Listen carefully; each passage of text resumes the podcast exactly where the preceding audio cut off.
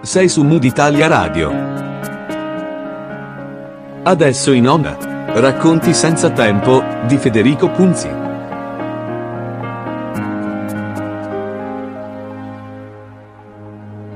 Gentili ascoltatrici e ascoltatori, qui è Federico Punzi da Mood Italia Radio per la rubrica Racconti senza tempo. La puntata di oggi sarà dedicata ad un classico di Victor Hugo Notre-Dame de Paris. Racconti senza tempo è un appuntamento per ripercorrere le storie, i personaggi, i grandi temi e gli autori che hanno influenzato la letteratura e il pensiero, cercando di cogliere suggestioni, collegamenti e perché non regalare piccole riflessioni. Nell'oceano della prosa, della poesia, del teatro, dell'opera, per compiere insieme un viaggio fra parole e versi eterni, nel blu profondo di racconti senza tempo che ancora oggi continuano a commuoverci, appassionarci, interrogarci.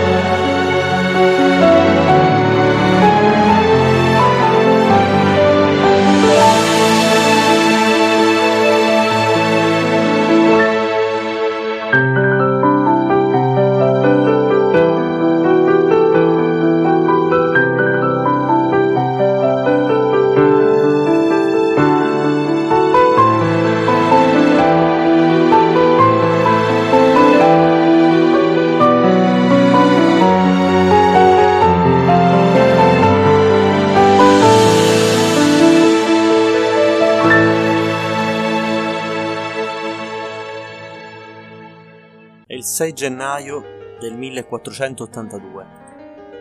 Durante quella data vengono festeggiate due solennità, l'Epifania e la Festa dei Folli. Quest'ultima una manifestazione popolare, culminante nell'elezione del Papa dei Folli. Durante l'inizio del romanzo, in quella data, presso il Palazzo di Giustizia, Viene anche messo in scena un mistero teatrale del poeta squattrinato Pierre Gringoire, in occasione dell'arrivo a Parigi dell'ambasciata fiamminga.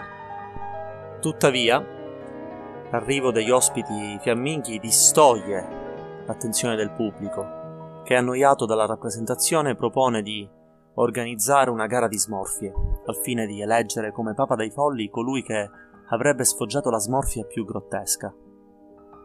L'idea riscuote un grande successo presso la folla, entusiasta al punto da partecipare in massa, e la gara termina con l'elezione di un inconsapevole Quasimodo come Papa dei Folli. Quasimodo, il deforme campanaro della cattedrale di Notre Dame, che suo malgrado aveva partecipato alla gara. A quel punto la folla, euforica e ormai del tutto dimentica del lavoro teatrale, abbandona il palazzo di giustizia e si reca presso la piazza, dove viene attratta dall'esibizione di una giovane zingara, la bella Esmeralda, che si esibisce in danza insieme alla sua caperetta di nome di Ali. Deluso e sconfortato, il poeta Gringoire comincia a vagabondare per le strade di Parigi senza meta, fino a ritrovarsi presso la Corte dei Miracoli, il quartier generale della comunità di zingari, che di giorno si guadagnano da vivere incantando la popolazione con trucchi e magie, simulando delle invalidità per chiedere l'elemosina o semplicemente derubando la gente. La sera poi si ritirano nel loro quartiere, dove ciascuno si riappropria della sua identità. Aggirato da un gruppo di zingari, Grengoire viene catturato e condotto presso il capo dei gitani, Clopin, un gitano scaltro, carismatico e crudele, che dopo un interrogatorio sommario decide di uccidere Grengoire il quale è reo di aver violato i confini della comunità zingara. Difatti, presso la Corte dei Miracoli, era impedito l'accesso a chiunque non facesse parte della comunità. A salvare il malcapitato poeta è la zingara Esmeralda, che, pur non avendo alcun legame con lui, decide di evitargli la morte accettando di sposarlo. E così, secondo il rito gitano della comunità, viene celebrato il matrimonio fra i due. Esmeralda, nel frattempo, alcune ore prima, era scampata da un tentato rapimento compiuto da Quasimodo, dietro ordine dell'arcidiacono della cattedrale di Notre Dame, Claude Frollo, ossessionato da tempo da un desiderio possessivo nei confronti della ragazza. Il salvataggio era stato messo a punto dal capitano delle guardie, Febo de Chateaupert, capitano degli arcieri del re il cui intervento eroico provocherà un perduto amore da parte di Esmeralda nei confronti del giovane. Quasimodo, dopo la cattura, verrà messo alla gogna e soltanto la giovane gitana, nel disprezzo del pubblico, gli mostrerà compassione porgendogli dell'acqua da bere, facendo innamorare il gobbo di lei grazie a questo gesto di carità. Dopo questo episodio, Febo, in realtà un giovane scapestrato e avvezzo alle avventure amorose, consapevole dell'infatuazione di Esmeralda nei suoi confronti, la convince ad un incontro romantico in una locanda. Prima di giungere all'appuntamento si incontra con Frollo, che ottiene da lui i dettagli dell'appuntamento e lo convince anche a lasciarlo assistere all'incontro amoroso una volta giunti nella locanda, ancora prima che l'amore fra i due giovani amanti si consumi, Frollo, fuori di sé dalla gelosia, esce dal suo nascondiglio e pugnala il capitano. Credendo di averlo ucciso, scappa dalla finestra, facendo ricadere sulla giovane Esmeralda le accuse di omicidio.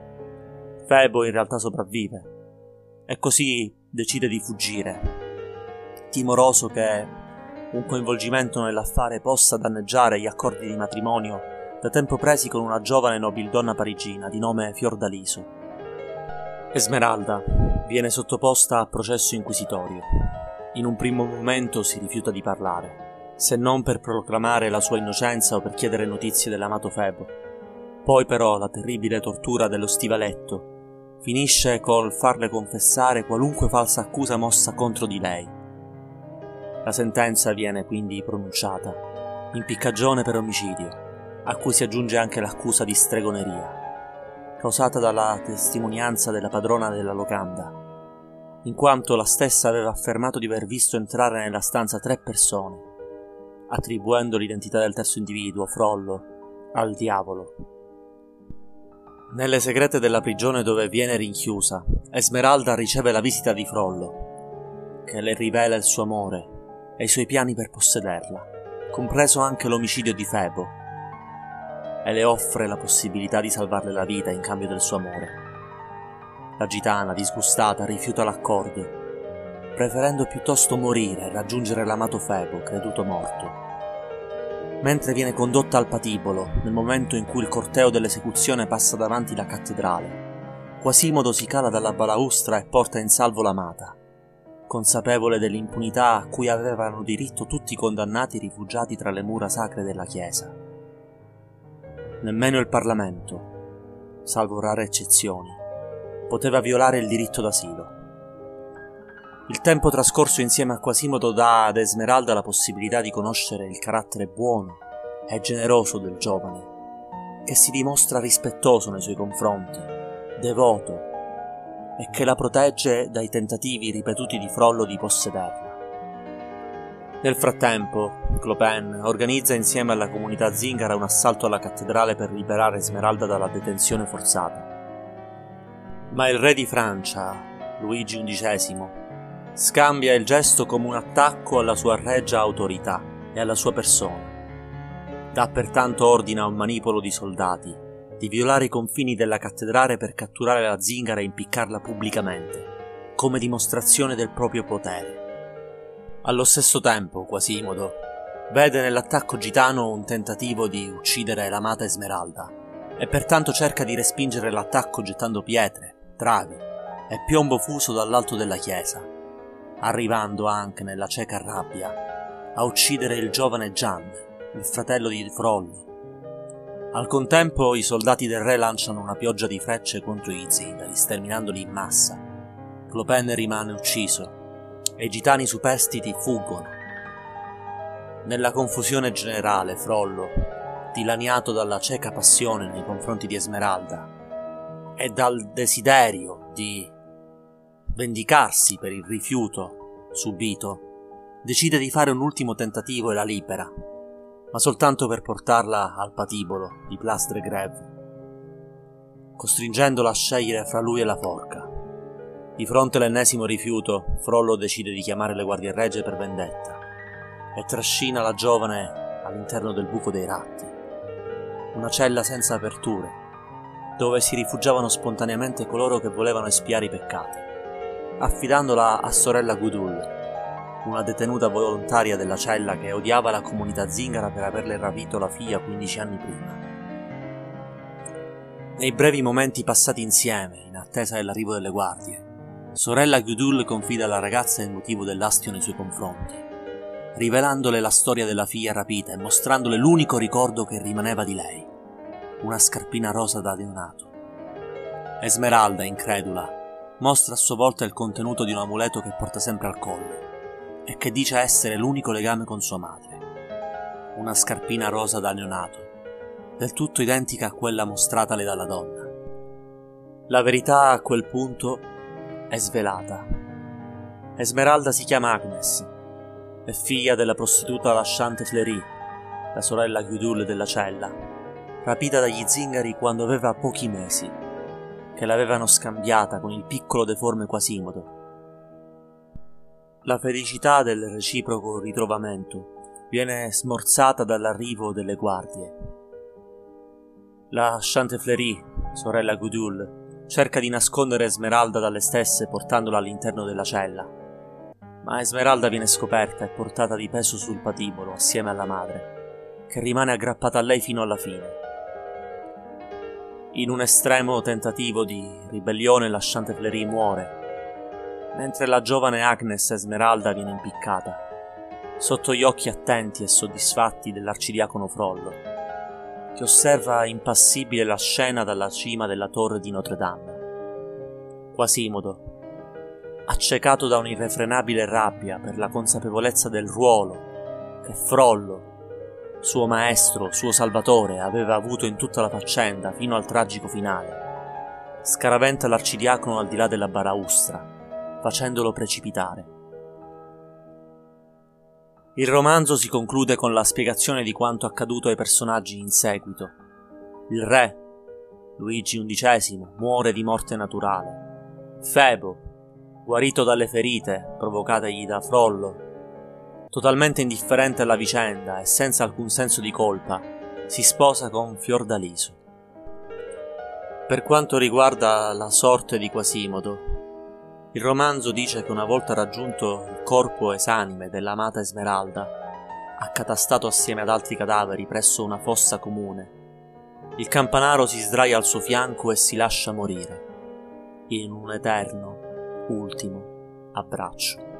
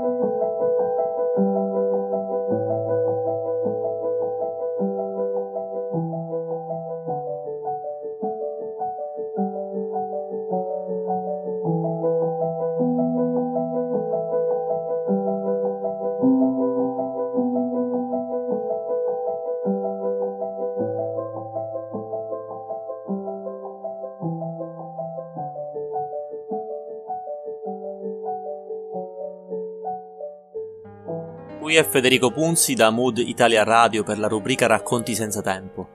Abbiamo finito la parte della puntata dedicata alla trama di Notre Dame de Paris di Victor Hugo. Passiamo appunto adesso alla parte relativa ai temi e alla lettura di un passaggio cruciale dell'opera. Per quanto concerne i temi, vediamo che Notre Dame de Paris è un'opera che ha riscosso un notevole successo di critica e di pubblico, che ha influenzato il cinema ha influenzato il teatro, ha influenzato il mondo del, dei film di animazione. Pensiamo alle pellicole che nel corso del Novecento si sono succedute dedicate a quest'opera di Victor Hugo. Pensiamo all'opera Notre Dame de Paris dell'Hazard che ha fatto il giro di tutto il mondo e al classico della Disney Il gobbo di Notre Dame. I temi sono i più vari. Il tema dell'amore, l'amore di Quasimodo nei confronti di, di Esmeralda, un amore puro, un amore genuino, un amore drammatico che non potrà essere ricambiato per via della deformità di Quasimodo. Il come si può definire tentativo di possessione di Esmeralda da parte di Frollo, un amore che non è un amore, ma una propulsione violenta, predatoria. E infine quello di Febo, che rappresenta piuttosto una forma di eh, divertimento superficiale, un tentativo di ingannare il tempo e di sfuggire dalle proprie responsabilità e dai propri doveri nei confronti della promessa sposa Fiordaliso. Il tema della diversità, Quasimodo, essere deforme, all'apparenza mostruoso, che in realtà nasconde un animo gentile, buono, sensibile. Il tema dell'alchimia, incarnata dall'arcidiacono Frollo, uomo devoto allo studio e alla religione. Il tema della scienza e della fede, della stampa che in quei, in quegli anni comincia ad affermarsi. La Bibbia, come dice il celebre testo della canzone tratta dall'opera musicale che uccide le cattedrali. La Bibbia intesa come carta stampata. Ecco, Notre Dame de Paris è un'opera eterna, un'opera ricca di un forte simbolismo, legato anche all'ambientazione, la cattedrale. La simbologia più forte ritengo essere racchiusa nel passaggio finale del romanzo.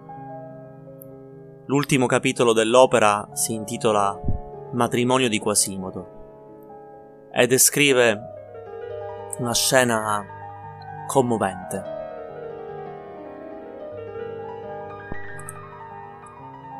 Trovarono, tra tutte quelle orribili carcasse, due scheletri, uno dei quali abbracciava singolarmente l'altro.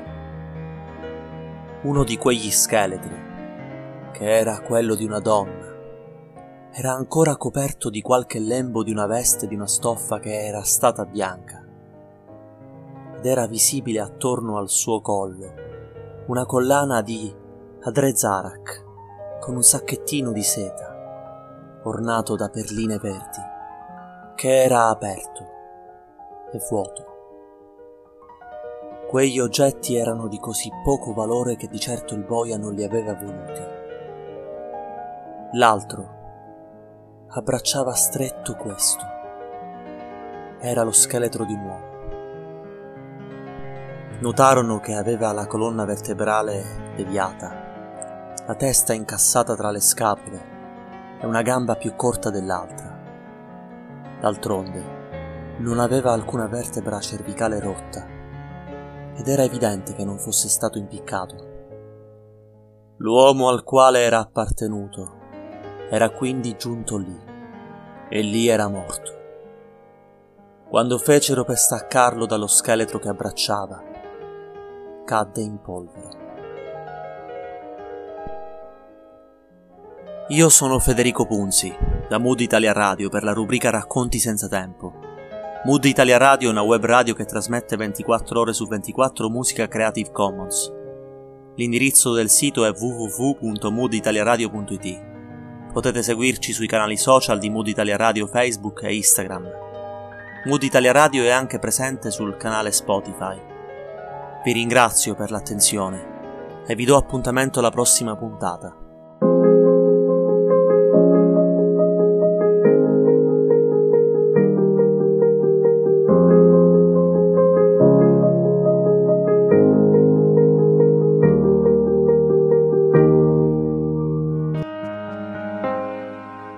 Hai ascoltato su Mood Italia Radio. Racconti senza tempo di Federico Punzi.